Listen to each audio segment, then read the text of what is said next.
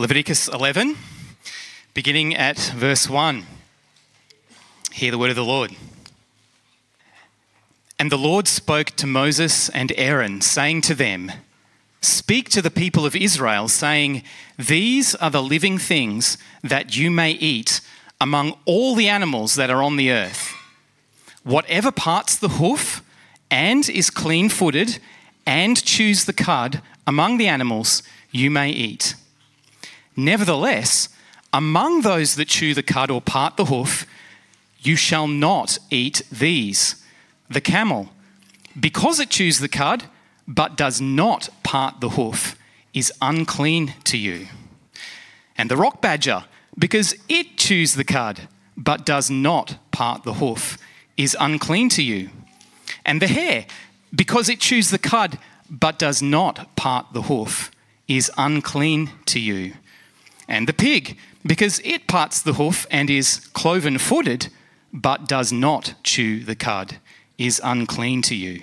You shall not eat any of their flesh, and you shall not touch their carcasses. They are unclean to you. These you may eat of all that are in the waters. Everything in the waters that has fins and scales, whether in the seas or in the rivers, you may eat. But anything in the seas or the rivers that does not have fins and scales, of the swarming creatures in the waters and of the living creatures that are in the waters, is detestable to you. You shall regard them as detestable. You shall not eat any of their flesh, and you shall detest their carcasses. Everything in the waters that does not have fins and scales is detestable to you. And these you shall detest among the birds. They shall not be eaten. They are detestable. The eagle, the bearded vulture, the black vulture, the kite, the falcon of any kind, every raven of any kind, the ostrich, the hawk, the nighthawk, the seagull, the hawk of any kind, the little owl, the cormorant, the short-eared owl, the barn owl, the tawny owl, the carrion vulture, the stork, the heron of any kind, the hoopoe and the bat. All winged insects that go on all fours are detestable to you.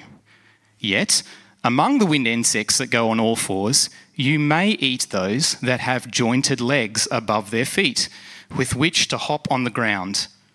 Of them you may eat the locust of any kind, the bald locust of any kind, the cricket of any kind, the grasshopper of any kind. But all other winged insects that have four feet are detestable to you. And by these you shall become unclean. Whoever touches their carcass shall be unclean until the evening. And whoever carries any part of their carcass shall wash his clothes and be unclean until the evening. Every animal that parts the hoof but is not cloven-footed or does not chew the cud is unclean to you. Everyone who touches them shall be unclean, and all that walk on their paws among the animals that go on all fours are unclean to you. Whoever touches their carcasses shall be unclean until the evening, and he who carries their carcasses carcass shall wash his clothes and be unclean until the evening. They are unclean to you. And these are unclean to you among the swarming things that swarm on the ground: the mole rat, the mouse, the great lizard of any kind, the gecko, the monitor lizard, the lizard, the sand lizard, and the chameleon. These are unclean to you among all that swarm. Whoever touches them when they are dead shall be unclean until the evening. And anything on which any of them falls when they are dead shall be unclean, whether it is an article of wood or a garment or a skin or a sack, any article that is used for any purpose. It must be put into water, and it shall be unclean until the evening. Then it shall be clean. And if any of them falls into the into any earthenware vessel, all that is in it shall be unclean, and you shall break it. Any food in it that could have been eaten, on which water comes, shall be unclean. And all drink that could be drunk from every such vessel shall be unclean. And everything on which any part of their carcass falls shall be unclean. Whether oven or stove, it shall be broken in pieces. They are unclean and shall remain unclean for you. Nevertheless, a spring or a cistern holding water shall be clean, but whoever touches a carcass in them shall be unclean. And if any part of their carcass falls upon any seed that is to be sown, it is unclean. But if water is put on the seed, and any part of their carcass falls on it, it is unclean to you. And if any animal which you may eat dies, whoever touches its carcass shall be unclean until the evening. And whoever eats of its carcass shall wash his clothes and be unclean until the evening. And whoever carries the carcass shall wash his clothes and be unclean until the evening. Every swarming thing that swarms on the ground is detestable. It shall not be eaten. Whatever goes on its belly, and whatever goes on all fours, or whatever has many feet, any swarming thing that swarms on the ground, you shall not eat, for they are detestable. You sh- shall not make yourselves detestable with any swarming thing that swarms, and you shall not defile yourselves with them and become unclean through them. For I am the Lord your God. Consecrate yourselves, therefore, and be holy, for I am holy. You shall not defile yourselves with any swarming thing that crawls on the ground, for I am the Lord, who brought you up out of the land of Egypt to be your God. You shall therefore be holy, for I am holy. This is the law about beast and bird and every living creature that moves through the waters and every creature that swarms on the ground, to make a distinction between the unclean and the clean, and between the living creature that may be eaten and the living creature that may not be eaten. You are what they, you eat, so they say. Eat junk food, your body becomes junk. Eat healthy food, your body becomes healthy. I can only assume that this means that if you eat superfoods, you must become super. It is yet to happen to me. I've had plenty of quinoa, and I still cannot fly, last I checked. What if you eat clean food? Holy food? Does that make you clean? Holy? We're now at the point in our sermon series uh, in the book of Leviticus where the Lord gives his people regulations about what makes them ceremonially clean or unclean. And we just finished uh, chapter ten a couple of weeks ago where we saw uh, God's judgment on Nadab and Abihu and the deep reminder of God's holiness. And so we now come to uh, the first five chapters, uh, the, uh, sorry, the first of five chapters that deal with various laws in the life of Israel that would make them either clean or unclean. As you can see on the screen there, the first being the animal laws that we have, second in Leviticus twelve, purification after childbirth, thirdly in Leviticus thirteen and fourteen, laws about lepers and leprosy, and then uh, finally, before we get to sixteen, in chapter fifteen, laws about bodily discharges. So today, we deal with food laws, or more accurately, animal and creature laws, because a good chunk of it, you may have noticed during the reading, in the middle, is not about eating animals, but about avoiding dead ones. And so as we come to chapter eleven, we're going to look at this through the lens of two headings. Firstly, that which defiles, and secondly, that which makes clean. Our first one will be by far longer. So let's sink our teeth into this chapter and begin with our first section, that which defiles. Now, the inspiration for this heading comes from verse forty-three in our chapter. It says, you shall not make yourselves detestable with any swarming thing that swarms, and you shall not defile yourselves with them and become unclean through them. As we'll see through this chapter, eating unclean animals or touching their carcasses would make an Israelite ceremonially unclean. And so that's what it means to defile yourself, to make yourself unclean, which is, of course, what verse forty-three says. And to become unclean didn't mean just being dirty from playing outside or, or something like that. The kids, I'm sure you've had the experience, especially uh, at this time of year, with your parents telling you to have a shower or to take a bath after you've been playing outside, right? Because playing outside during the build-up means sweat and dirt building up on your body, especially under your armpits, places like that. And so when the Bible uses this term in Leviticus eleven of unclean, it's not just talking about uh, being dirty. No, this is talking about a ceremonial or a ritual uncleanness, which meant the Israelite could not approach God in this state. So being unclean is not what an ancient Israelite wanted to be, because it put them on the outside. It hindered them from participating in the religious and public life of Israel. We've seen examples of this in some of the offerings from previous chapters. Only ceremonially clean priests or people could eat certain offerings. And if somebody was unclean, well, they could be cut off from their people, which could mean death or exile. So making sure that God's people did not defile themselves was of very high importance. This is of far greater importance than simply showering every day.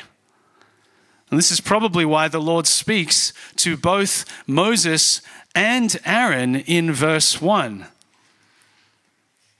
The Lord spoke to Moses and Aaron. You might remember a couple of weeks ago, we saw in chapter ten that the Lord spoke specifically to Aaron and him only, addressed him and not Moses. And that was the first and only time in the book of Leviticus where the Lord does that. An enormous privilege for Aaron to be addressed directly by the Lord. The reason the Lord addresses Aaron as well here in chapter eleven is probably because he is now the chief priest and the head of the priesthood. And as we saw in chapter ten, one of his and the priest's key responsibilities would be to distinguish between the holy and the common, and between the unclean and the clean. That's in verse ten of chapter ten. That's one of their primary responsibilities, to make sure that they are clear about which one is which, in which category they belong to. And so now we see that being worked out here. The Lord is instructing them on what that will look like in different areas of life. That's what chapters eleven to fifteen are all about. And so as we come to these chapters, we must remember them in their context. The judgment of Nadab and Abihu has just happened.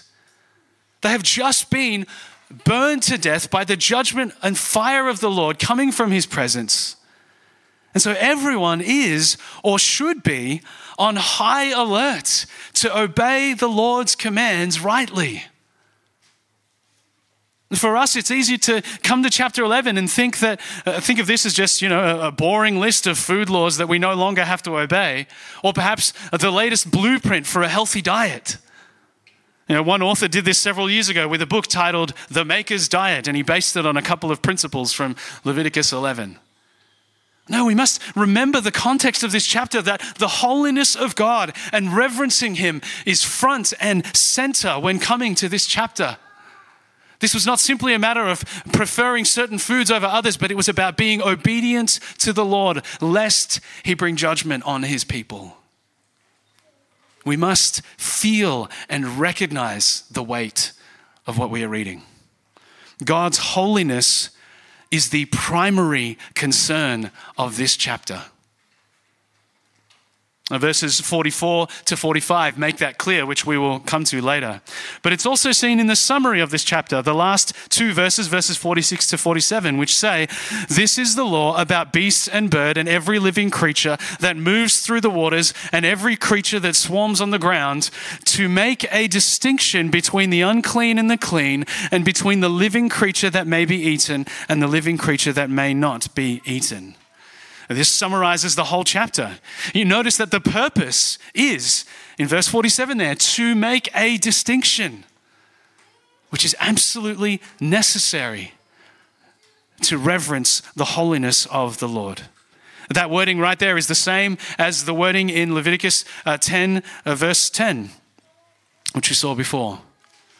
And so Aaron and the priests, they must lead the people rightly in distinguishing between the clean and and the unclean.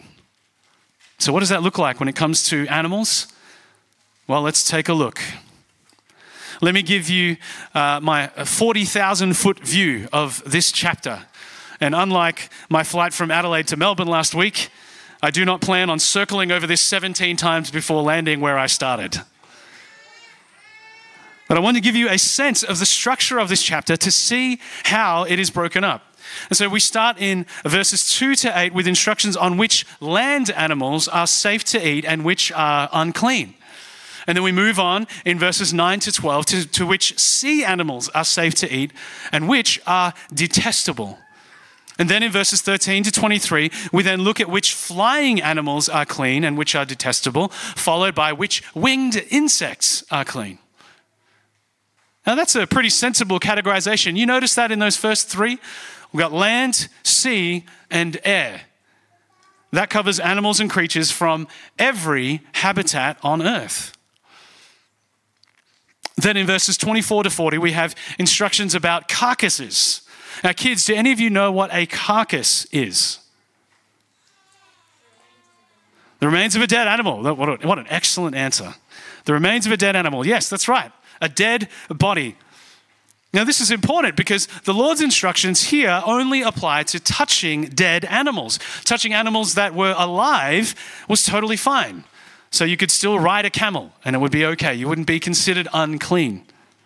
These instructions are all about how the bodies of certain dead animals made them ceremonially unclean. And finally, we finish the instructions with a couple more verses uh, in uh, forty-one to forty-three about swarming animals that cannot be eaten, followed by the key command to be holy as the Lord is holy, the purpose of it all. And then we finish with the summary. Now, it's worth asking the question, why these animals? Why is it that, that some are considered clean and others are unclean? What is it about chewing the cud that makes it okay? Well, let's come down a little bit and take a closer look. In our first habitat, the land animals, we see God give qualities that make an animal clean to eat. Verse three gives us those.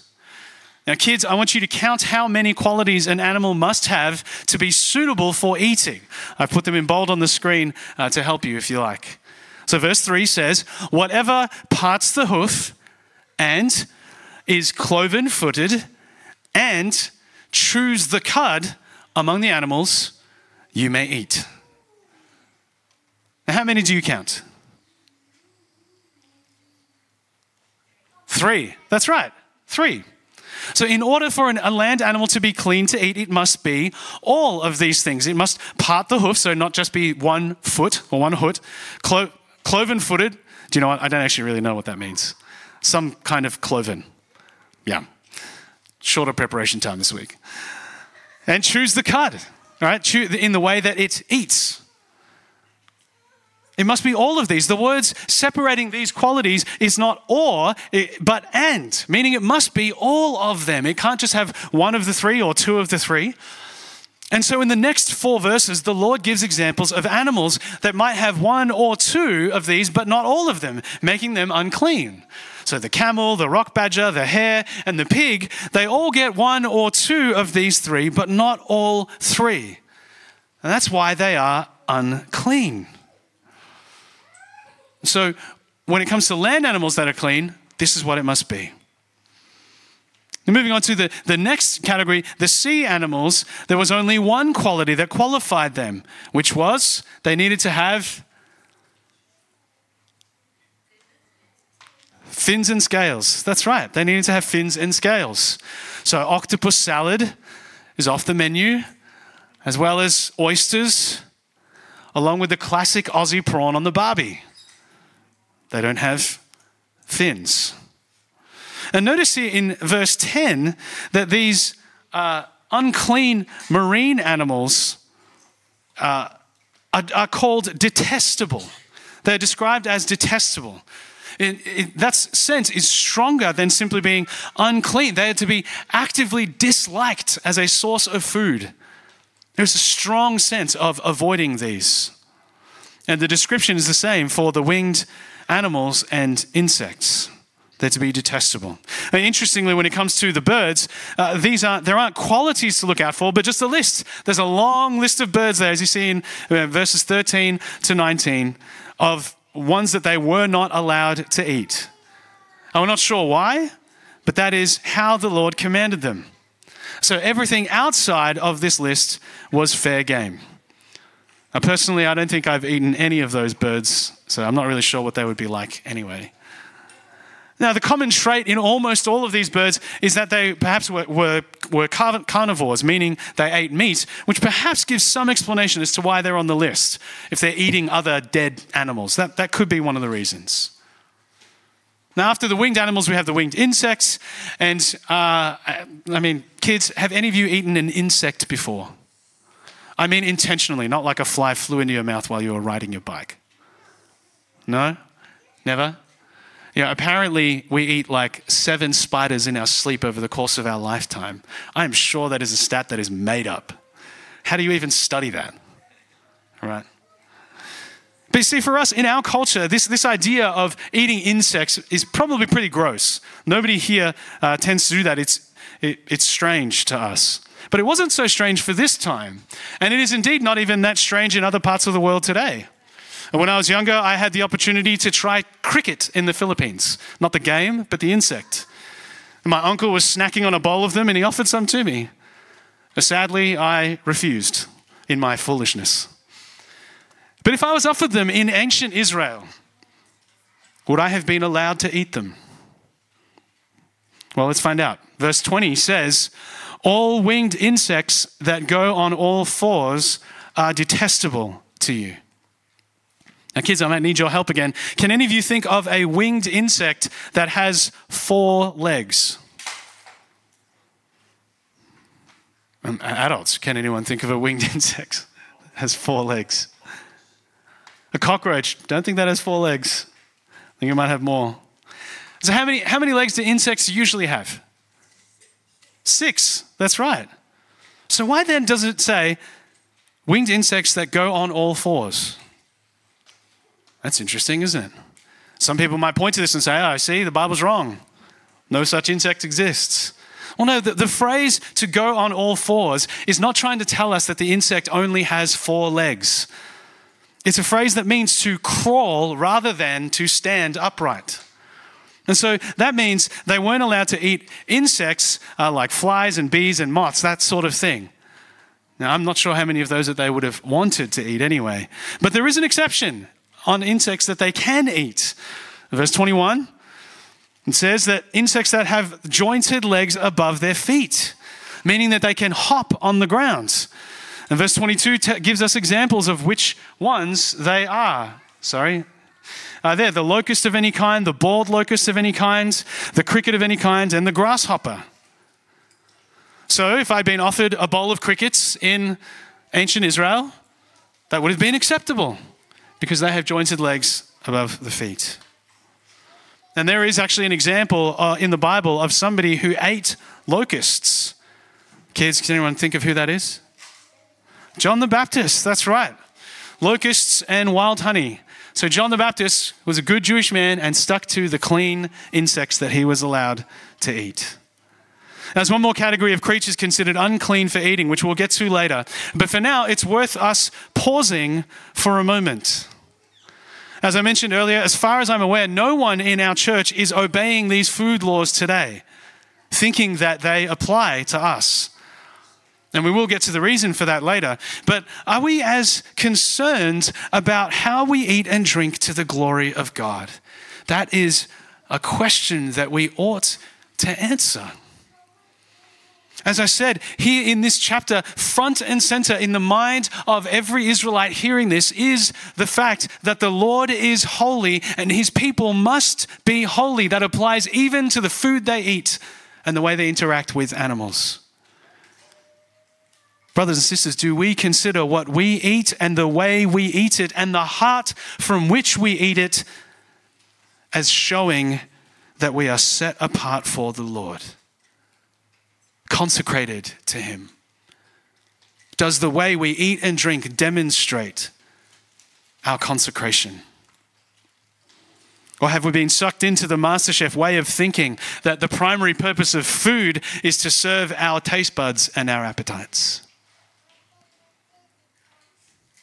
Having been consecrated in Christ, we recognize that our obedience and good works are not what save us.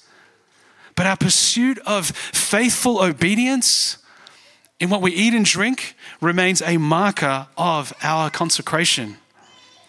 One commentator put it like this: the Old Testament regularly uses the language of ritual purity and impurity to describe the moral purity the Israelites are to have and the moral impurity they are to avoid. This suggests that laws on ritual purity and impurity were to provide the Israelites with a constant reminder. Just as you seek ritual purity in all of life, so do likewise in terms of moral purity. You see, you see what he's saying there? The language of this ceremonial purity is, is used in the rest of the Old Testament to describe a heart and life that is living for the Lord, seeking to be obedient to him in all areas. And as Christians, seeking to do that, seeking moral purity continues in the new covenant. That remains our pursuit as well. We do that today. And so what does that look like if we don't have to obey the laws of Leviticus eleven? Well, firstly, we must recognize that eating and drinking is still an act of worship and obedience to God. We do all things for him. So while nothing is to be rejected if received with thanksgiving, as Paul tells Timothy in his first letter, the Bible has other things to say about what we eat and drink. One of those is that it is clear in Scripture that to be a glutton or a drunkard is sin. And so excessive consumption does not honor God or the temple bodies that he has given us. That's a very uh, straightforward application of how we eat and drink to the glory of God. Our relationship with food and drink does not have no boundaries. Another important way that we follow God in what we eat and drink is in considering others. Paul tells the Corinthian church that we should take care not to eat food that will cause our brothers and sisters to stumble in their conscience. Now, to be clear, uh, in, as Paul says in First Corinthians eight, verse eight, the food itself does not commend us to God one way or the other. So eating halal or kosher food does not alter your spiritual standing with God. But if your conscience finds that difficult, perhaps because you've been saved out of Judaism or Islam, then obey your conscience as you continue to grapple with it. And for those of us who don't have a problem with that in our conscience, we must consider others first. We love our neighbors, especially Christian brothers and sisters, by abstaining from eating or drinking things that would wound their conscience. If I had a brother or sister who believed it was wrong to have a halal snack pack, then I would not go and order one right in front of them. That would not be loving. And that is basically a summary of First Corinthians chapter eight to ten. And in these cases, our faithful obedience to the Lord is demonstrated by our love for others. Our pursuit of holiness looks like loving our neighbor as we love ourselves. And that means eating and drinking with thoughtful consideration of how it may affect those around us, and choosing not to do it, making the sacrifice ourselves if it will hinder their faith. I think one of the best applications of this, and one that is extremely appropriate in our culture, is alcohol. So many people have either struggled with excessive alcohol use or have been significantly impacted by it. And so while we as Christians have freedom to drink it, we ought to be careful about our witness, and especially around those whom we know wrestle greatly with this. That, brothers and sisters, is one way that you may eat and drink to the glory of God. The same would be true for those who have, who have had a difficult relationship with food. And so even though we no longer need to eat the Leviticus eleven way, we must still eat or drink to the glory of God. And that is, of course, how uh, First Corinthians chapter ten finishes. One of my favorite verses. Whether you eat or drink or whatever you do, do all to the glory of God. Well, let's return now to our passage and the rules for touching and carrying carcasses. As you can imagine, with thousands of people and likely thousands of animals traveling with them, you're bound to have some animals die. And this for reasons other than being offered up at the tabernacle.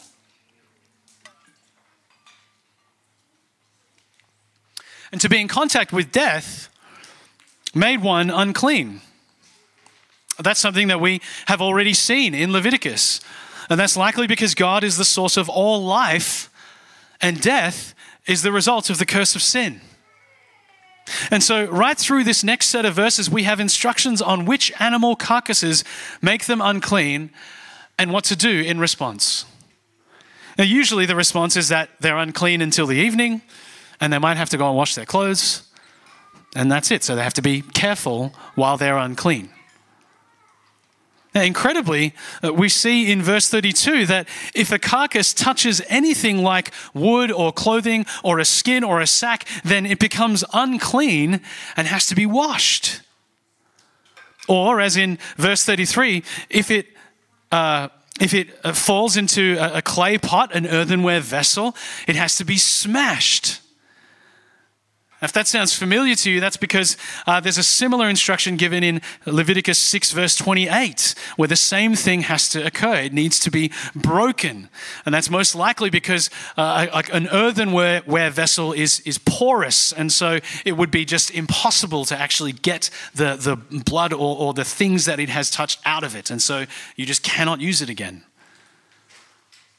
And so you, do you get a sense from these verses of how the uncleanness of death spreads and can be passed from one thing to the next? It's like a, a fairly morbid version of the game Tip. An un, a dead carcass passes its, its, its uncleanness onto the thing it touches. I think this captures the very nature of sin and death. The fall has filled all of creation and spread through all of creation. As Paul would say in Romans five, therefore, just as sin came into the world through one man and death through sin, and so death spread to all men because all sinned.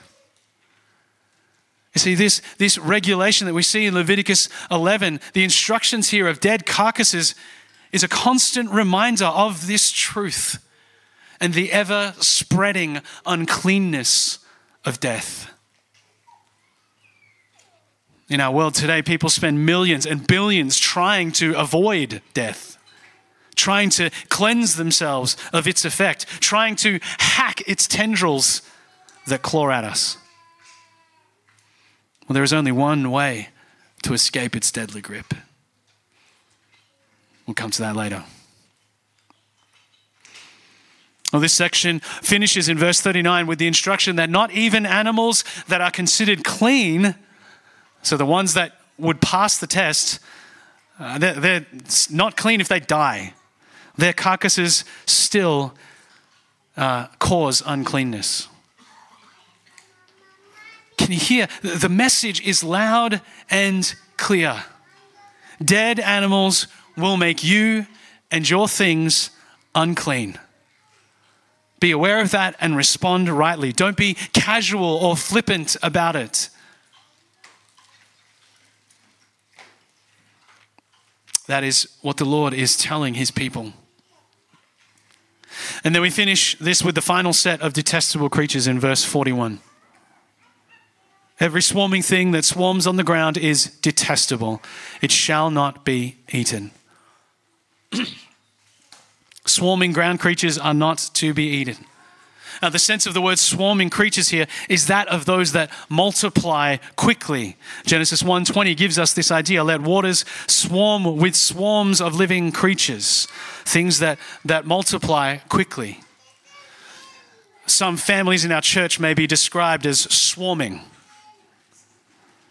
And in one sense, this is a bit of a summary of the ground creatures mentioned above, but it does so Uh, sorry, but it does also add some new descriptions of, of animals that are not to be eaten, that are to be considered unclean.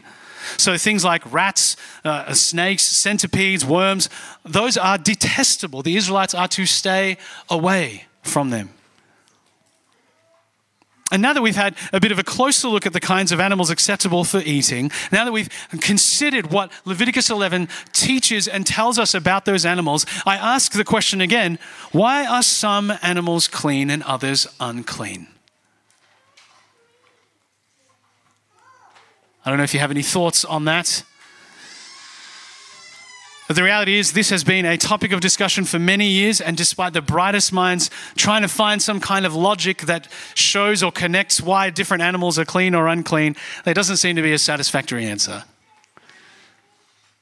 So one example, for perhaps you've heard, I've heard other people say this, that, that uh, they suggest that God separates these animals for health reasons. So they will say, you know, the, the, the pig and the sheep, and uh, they're, they're healthier than eating pig or camel or horse. I might claim perhaps that, that locusts are more nutritious than flies. Now, the problem with that explanation is that it's only partially true at best. Uh, there are risks with all meat depending on how it is prepared, and there are different health benefits and drawbacks depending on the food. And so, so that explanation, if if it has any application, is, is only pretty uh, minor. No, it's quite clear that the, the primary logic of separating these animals was, was not about health. And, and so the, the, the logic of, of which animals and why, I mean, you can think about that for many years if you'd like to.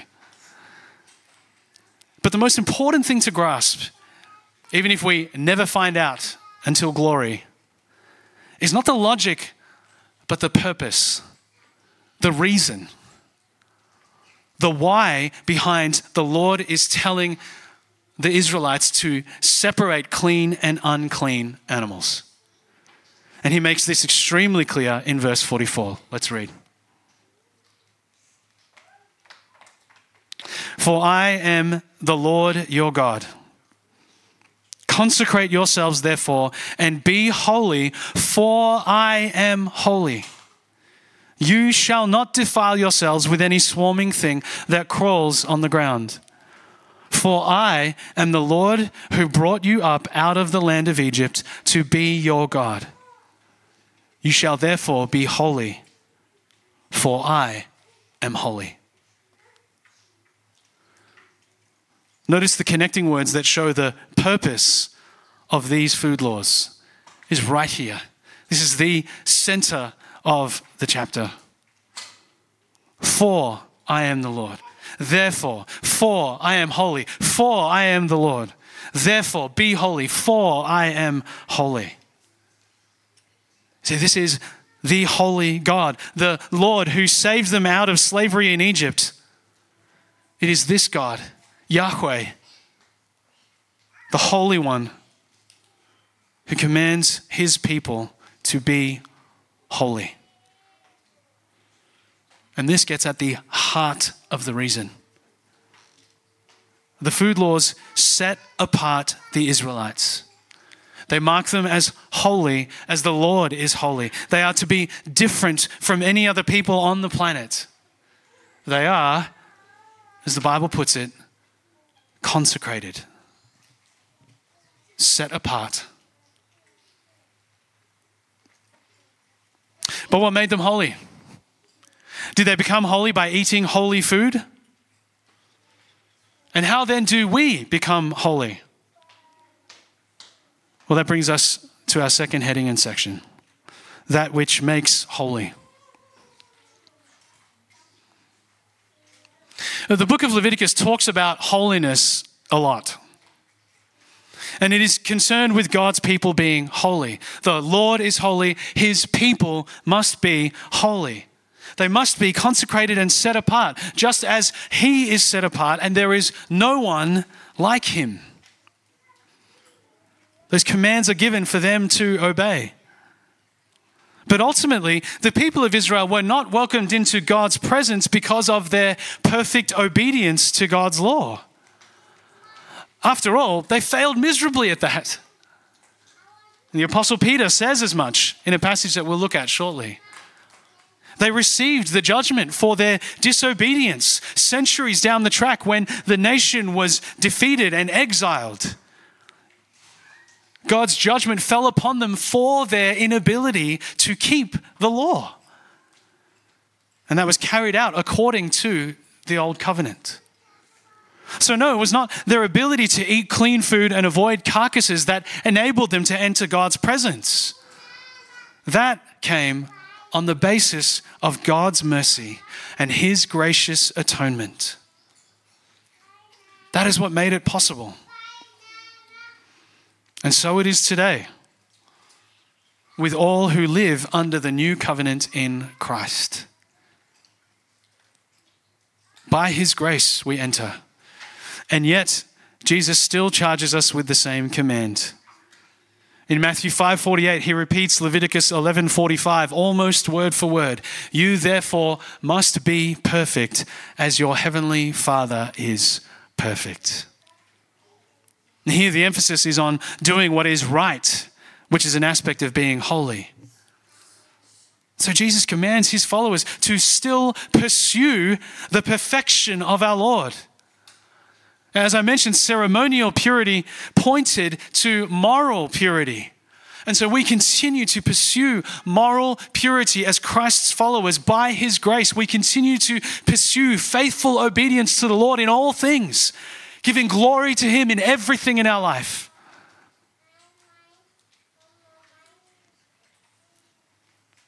But why don't we pursue it by obeying Leviticus eleven today? That's an important question. There are many reasons for this given in the Bible, but the most straightforward answer is in Mark seven. Feel free to turn there in your Bibles if you'd like to. Jesus has just rebuked the Pharisees and scribes for rejecting God's commandments in order to establish their own man-made traditions. And he goes on to talk about food laws. Well, let's read from verse fourteen.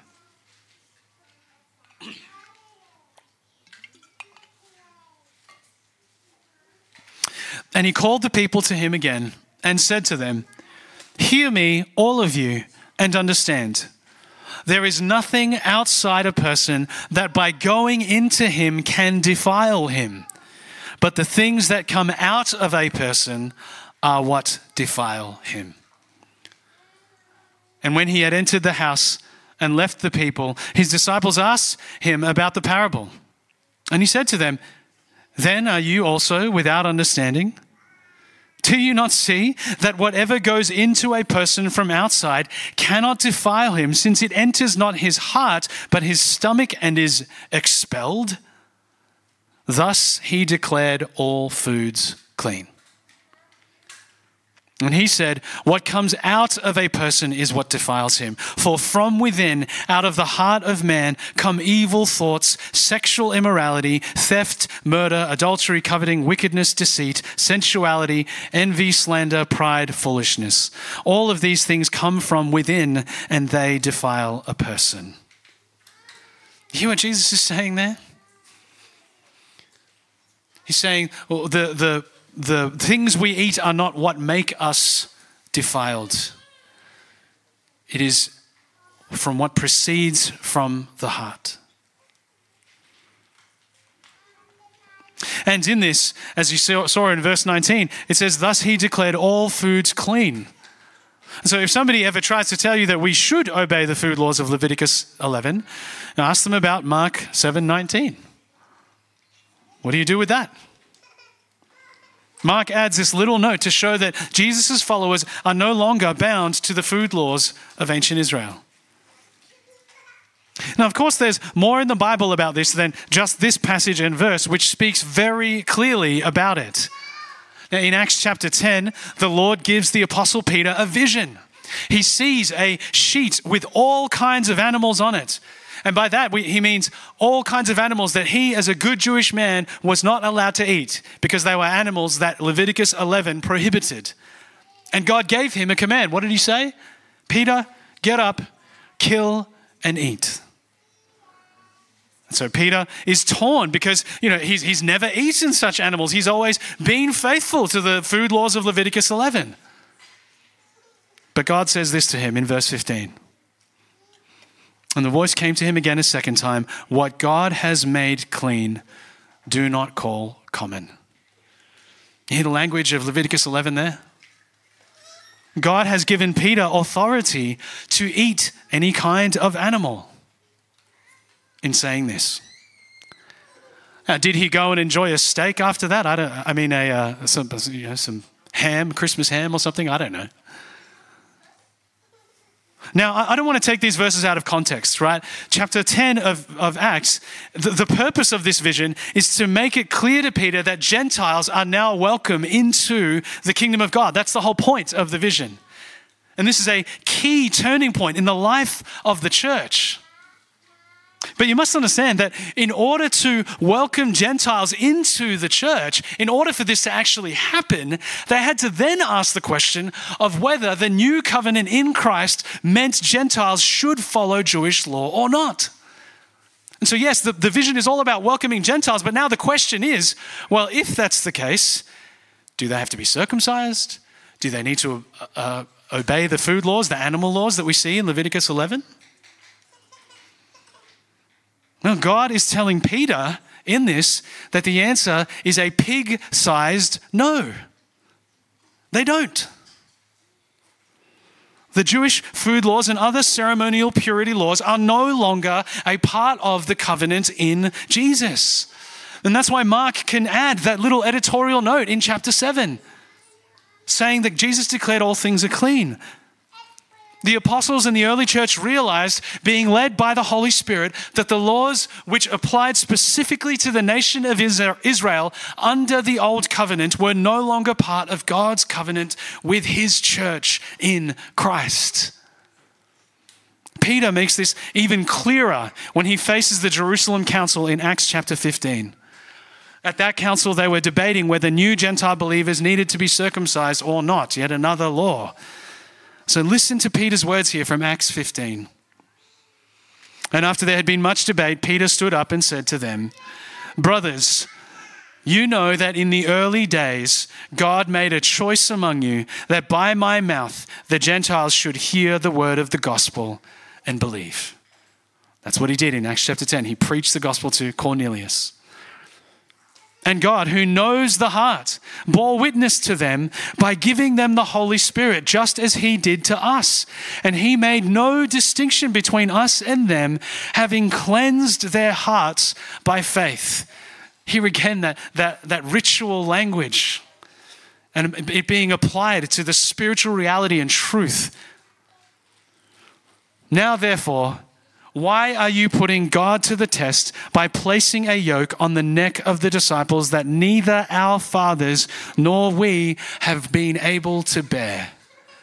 You hear that? You hear what he's saying? Israel was not able to, to perfectly obey the law. And so he's saying we, we ought not place that yoke, which is now no longer required, on the yoke of our now Gentile brothers and sisters. And he finishes by saying, but we believe that we will be saved through the grace of the Lord Jesus, just as they will.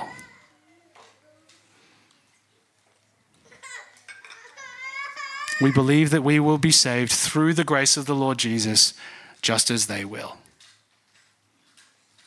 Can you hear how radically different that sounds?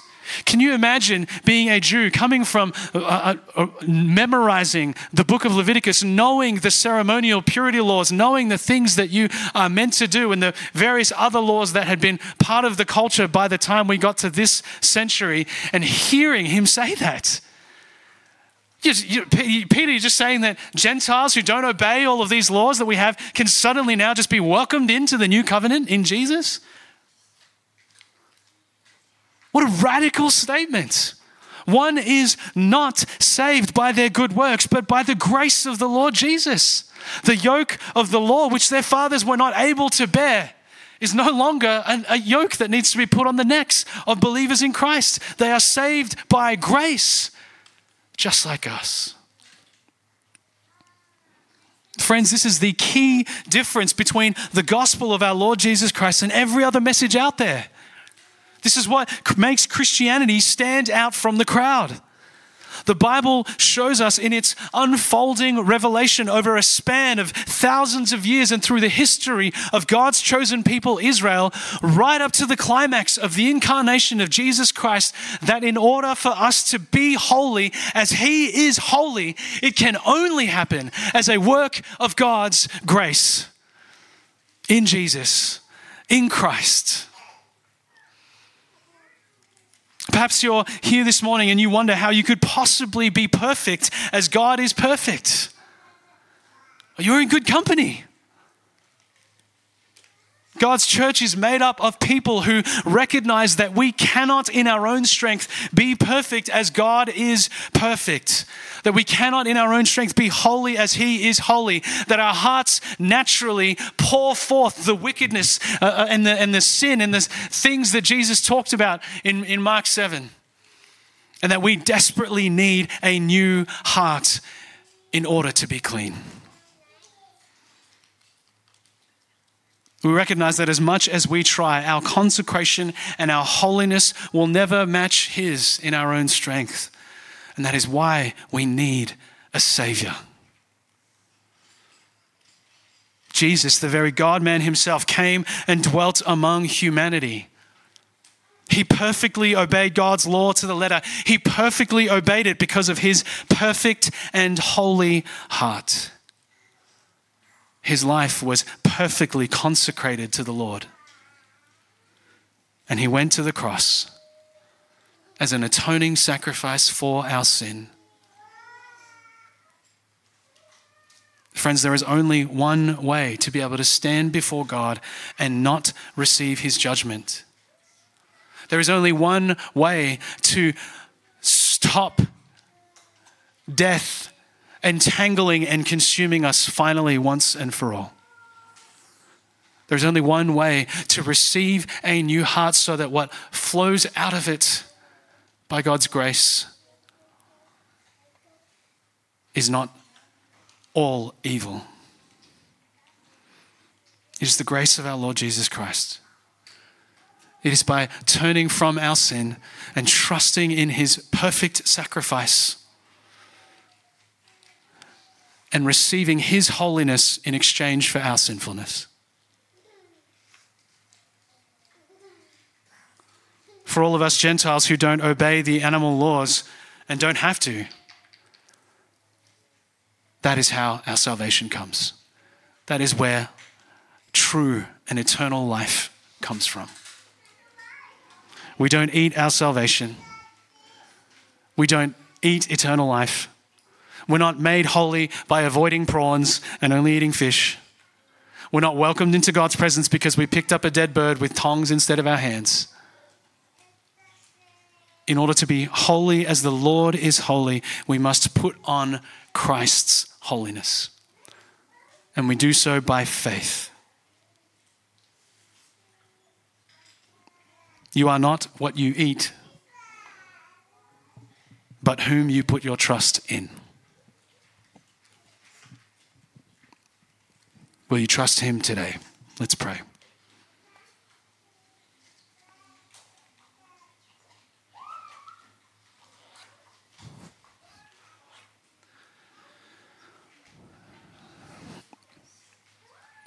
Oh Lord, may we feed on your word, and may our hearts sing at the hearing and meditating of your grace. Father, as we